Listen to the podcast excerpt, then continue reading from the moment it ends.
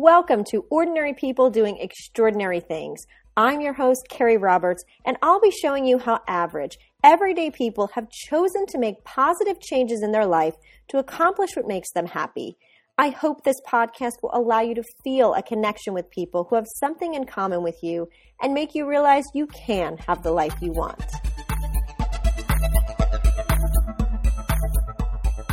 Hi, podcast listeners. We are back today with our Expert Wednesdays and our March Expert of the Month, applied psychologist Brian, here to finish our discussion on the idea of determination. Today's topic is going to focus on how meditation can help us stay focused. Hi, Brian.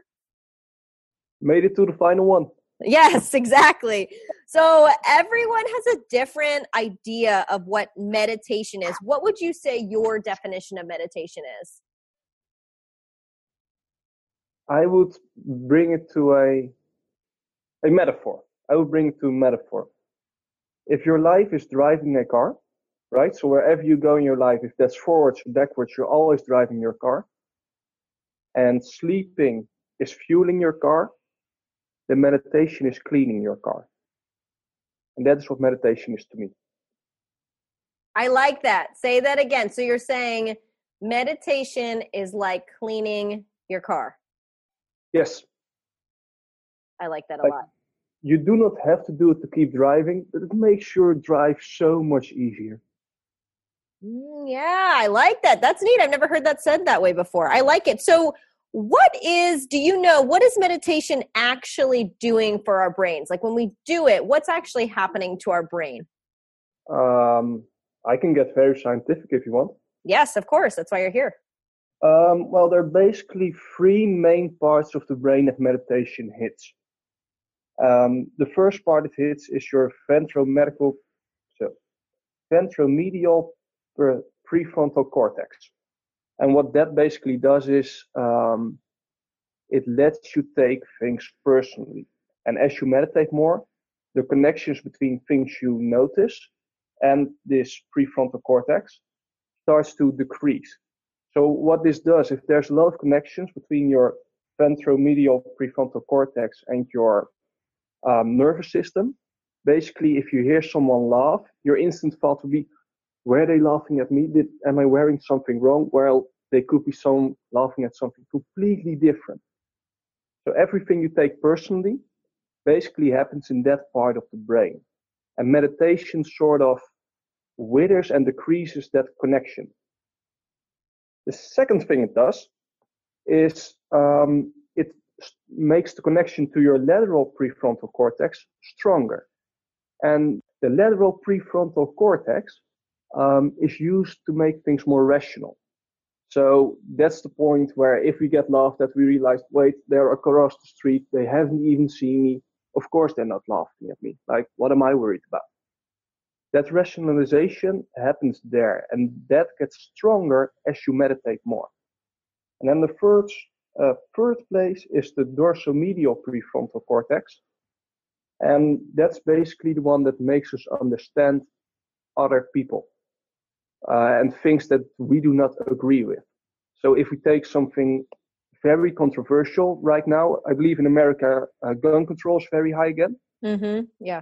Um, both parties uh, like you have got people that say all guns should be banned, and they have their point because, of course, um, if there are no guns, there are no shootings, right? That's logical ID.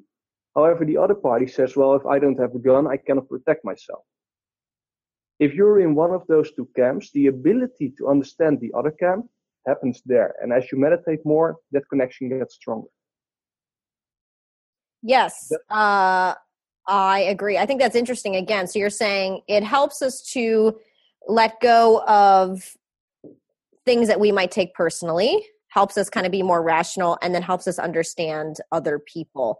Now, why do I feel like meditation has come into the forefront fairly recently? I would say in the last 15 years we're hearing so much more about it, and I feel like in the future we're going to hear more about it. Why do you think it's more prevalent today? And was it something that was always around that we just need it more, or what? What is it about it that's so important for us today?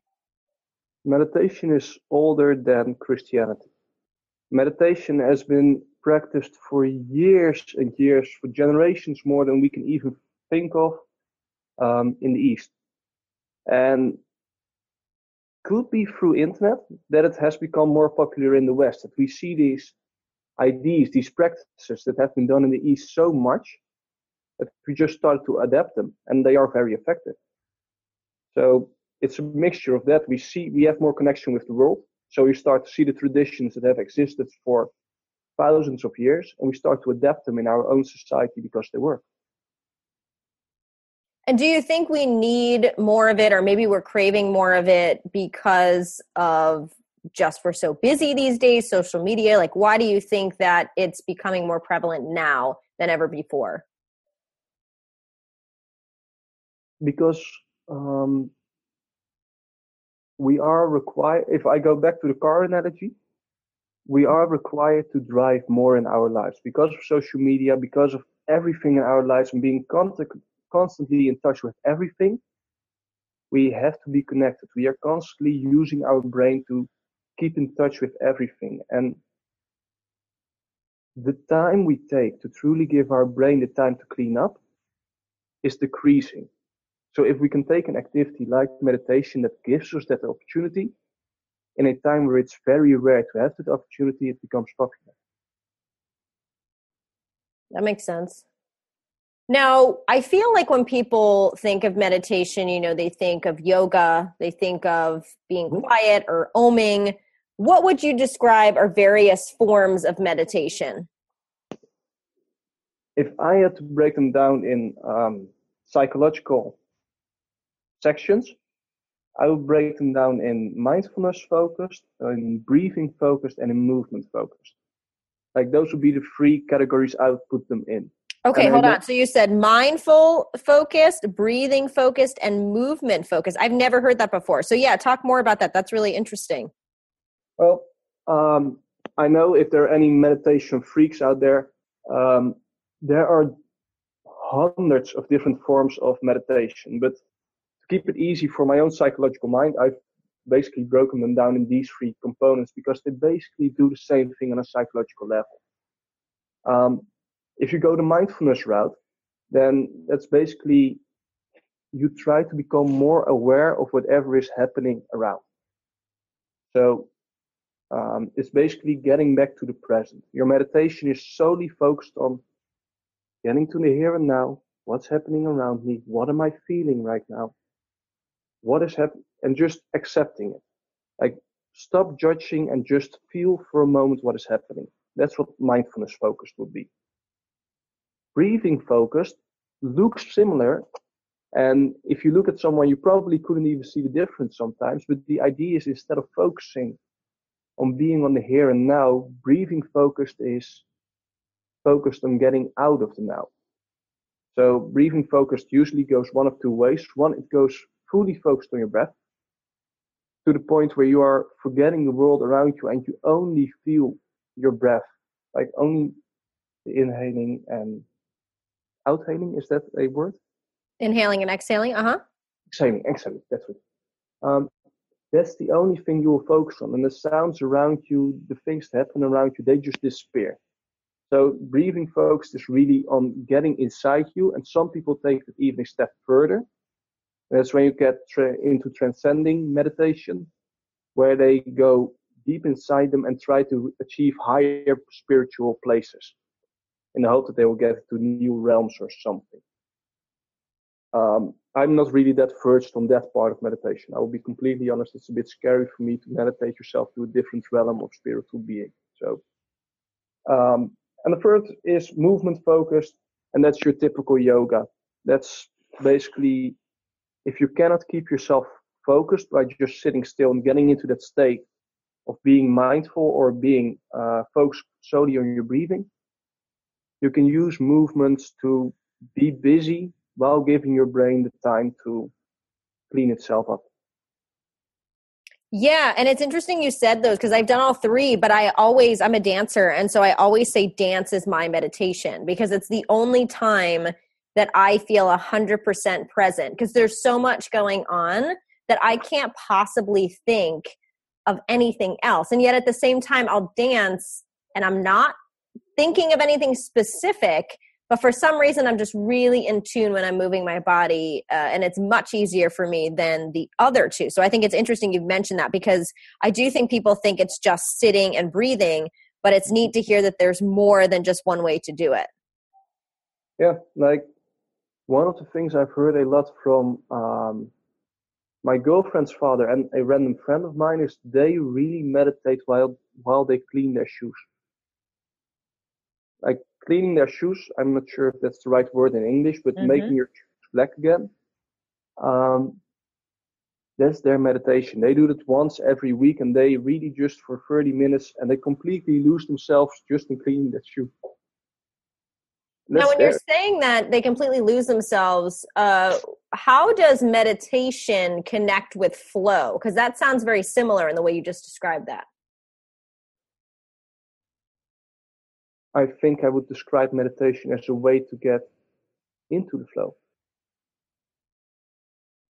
If that makes sense.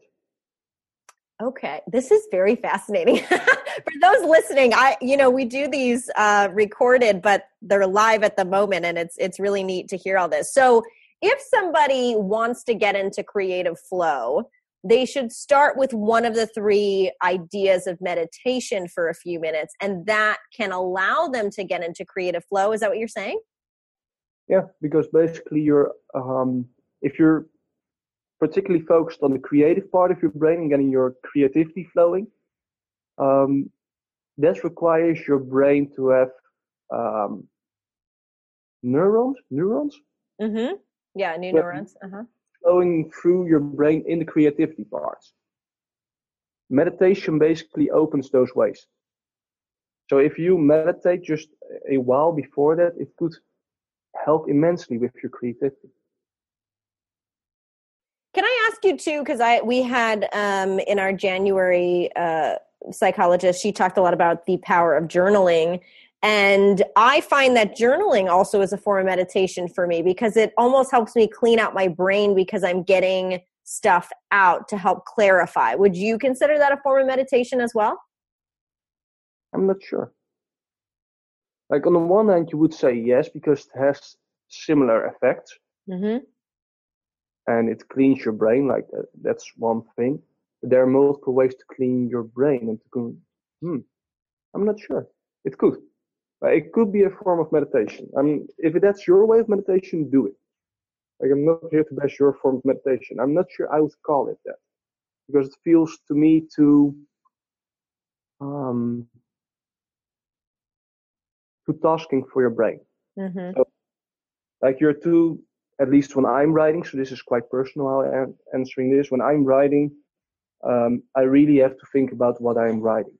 That's partly because I'm dyslexic. So if I do not focus on that, I get really weird sentences. However, thinking about this now, if you can truly get into a flow of just writing without your brain being busy with what you are writing down, if you're just flowing, not constantly checking your words. And yes, it could be a form of meditation. Yeah, I think it's neat to know, like we're talking about, that meditation is a variety of things. I think people always say, well, ah, I can't do it. It's not for me. Which brings me to the question of for people that are struggling with um, maybe the mindful focus or the breathing component, and you always hear people say, I don't know how to turn off my brain. You know, I'm always the person that is thinking of what I need to do next. What is a suggestion for getting somebody to be able to do that? Mm, if you know that movement focused isn't really for you, right? So you truly you want to go for the sitting still way, download an app. Right? There are so many apps in the App Store right now that help you with this. Um, and they actually do it quite well. Like, I believe one of the really popular ones is Headspace. Mm-hmm. Just download Headspace and give that a try. Uh, I've never used it myself because I learned my meditation through martial arts when I was five. So I've sort of figured out my own way and ingrained it. So I cannot vouch for Headspace, but I've heard pretty good results from it. So you're saying that having the guided meditation, whether it's through an app or in a class, uh, mm-hmm. can help people kind of train their brain to let go and to clean out so they can find some clarity. Of course, because the the idea of meditation is to just sit there and breathe and let your mind go. And if you have a very active brain and you constantly want to be doing things, just sitting still and letting your brain do its things, that can be hard. So definitely gets, if that's not something you can naturally do, do not be afraid to get help through an app or a therapist or a group session. And then, of course, if you have heavy, like a therapist should be when you have heavier struggles like depression, which actually, if you look at science, it can uh, it can help cure depressions about as good as antidepressants, according to some studies. Which I mean, I think that makes sense. I mean, if if you can kind of get your brain to calm down and not get stuck in any of those particular thoughts, and like you were saying earlier you know realize you know somebody's actions generally have nothing to do with you and you're letting go of what other people think and you can rationalize and understand yourself and others i mean that definitely makes sense yeah it does like it reminds me of a study they did a couple of years ago where um, they basically said okay what if we did therapy focused on meditation uh, that was now meditation-based cognitive therapy to a half a group of people, around 200 people, I believe, for eight weeks.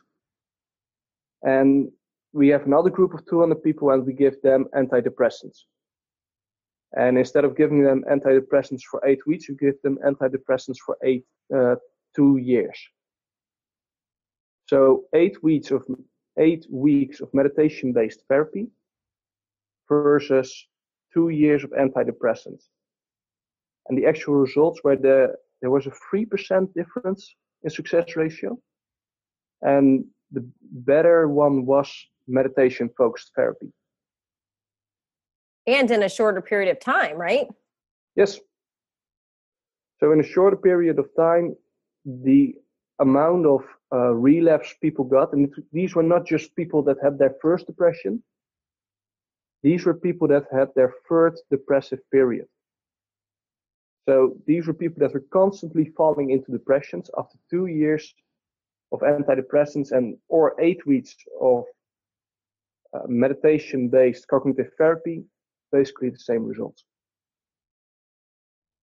That's pretty impressive. I, you know, the more I learn about different science things, I'm always, I don't know, I could, I guess I shouldn't say shocked, but just kind of in awe of the fact that how natural things can heal our bodies in a lot of ways from natural foods to just movement to meditation to sleep can heal us so much better than sometimes the medications that are out there and yet for some reason it doesn't seem that a lot of doctors are recommending those things or maybe it's that you know people and patients are not taking them with such high value but it's fascinating to see that again just kind of natural things over time can improve our mental emotional and physical health more than a pill.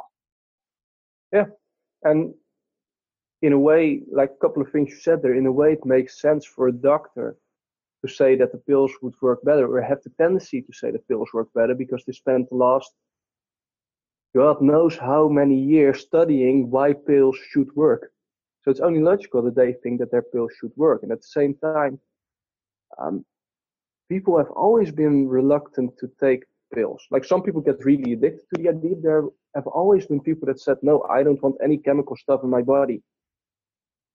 That's why they don't take pills daily, which is terrible considering the fact that antidepressants have 60% chance of working with therapy if you use them. So if you do not use them even consecutively, your chances decrease even more than the 60% you already start with. Yeah, you know, I think it's just like everything else. It's it's you know, you have to see what works for you and your body, but I think, you know, we shouldn't discount the stuff that seems easy like meditation and healthy foods and things like that that can make a huge difference. Like it's almost it's almost as if taking care of your body has good effects. right? Exactly. So i want to uh, couple this with you know your whole topic of the month which is determination. How is meditation helpful in being determined and focused in life? Um, what meditation does is it gives you the time to like if i go back to the car if you take your time to clean your head out it will be that much more easy to know what you have to focus on like it's basically if you have to um, find something that you have to do in a day and your entire room is a complete mess, you're not going to find it as easy as when your room is cleaned up. So meditating basically gives you the opportunity to just get everything inside of your head nice, tidy up, know where everything is, so that when you need it, you can grab it earlier. That's also why your focus starts to increase. Because after meditation, you know what to focus on. Yeah, no, I think that's good. You got some good metaphors in here today, Brian. I like them a lot, and I think they're helpful. Um, do you have any final thoughts as we've talked a lot about this month about the idea of determination? Any final thoughts on determination, on whether how people can find it, get it, keep it? Any final thoughts on that? Get a habit tracker, like something where you can track your new habits that you want to achieve. Um, and have a good morning routine. If you do those two things, like you get your own personalized routine and you have a habit tracker that keeps track of what you're doing, should be pretty good. And when you say habit tracker, is that something you can just do manually or are there apps or things like that out there? Both.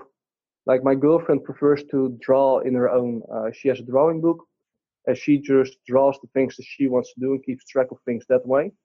And then around those um, uh, trackers, they, she also draws beautiful things that have to do with the month. So, for instance, February, February, she drew uh, flowers all over, um, and that's just the way she does it. I personally prefer uh, an app because it's always on my phone and sort of a reminder because it's on my um, first screen I see when I unlock my phone. So, whatever works for you to help track your habits, do it.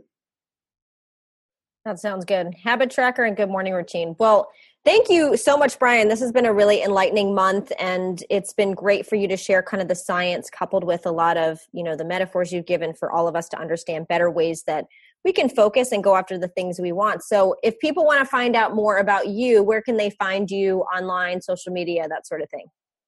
Um, on YouTube, Instagram, Facebook, uh, just type in Mastery of Growth, and then Mastery of Growth. Mm-hmm. Yeah, and then right now uh, it's just uh, basic videos uh, on YouTube about relationship. Instagram is um, motivational quotes, and then I expect in late April to come out with my own course of uh, getting more confidence. So that's on the horizon, a bit further away. That sounds good. And we'll link that up so people can see that as well. So, again, thank you so much, Brian. We've greatly appreciated having you here. Yeah, thanks. This was really, cool to do. Hi, podcast listeners. Have a question about what we discussed today or have a topic you'd like us to cover on Wednesdays? Send me an email over at Keri, K E R I, dot N dot Roberts, R O B E R T S, at gmail.com. I'd love to hear from you and provide as much value as possible to your personal growth journey. Thank you for listening. If you enjoyed this podcast, I would greatly appreciate a review over on iTunes. And if you'd like to be featured on the podcast, be sure to message me over on Instagram at Keri, K E R I dot N dot Roberts. Remember that each of us has something that makes us great. So go out there and show the world what makes you extraordinary.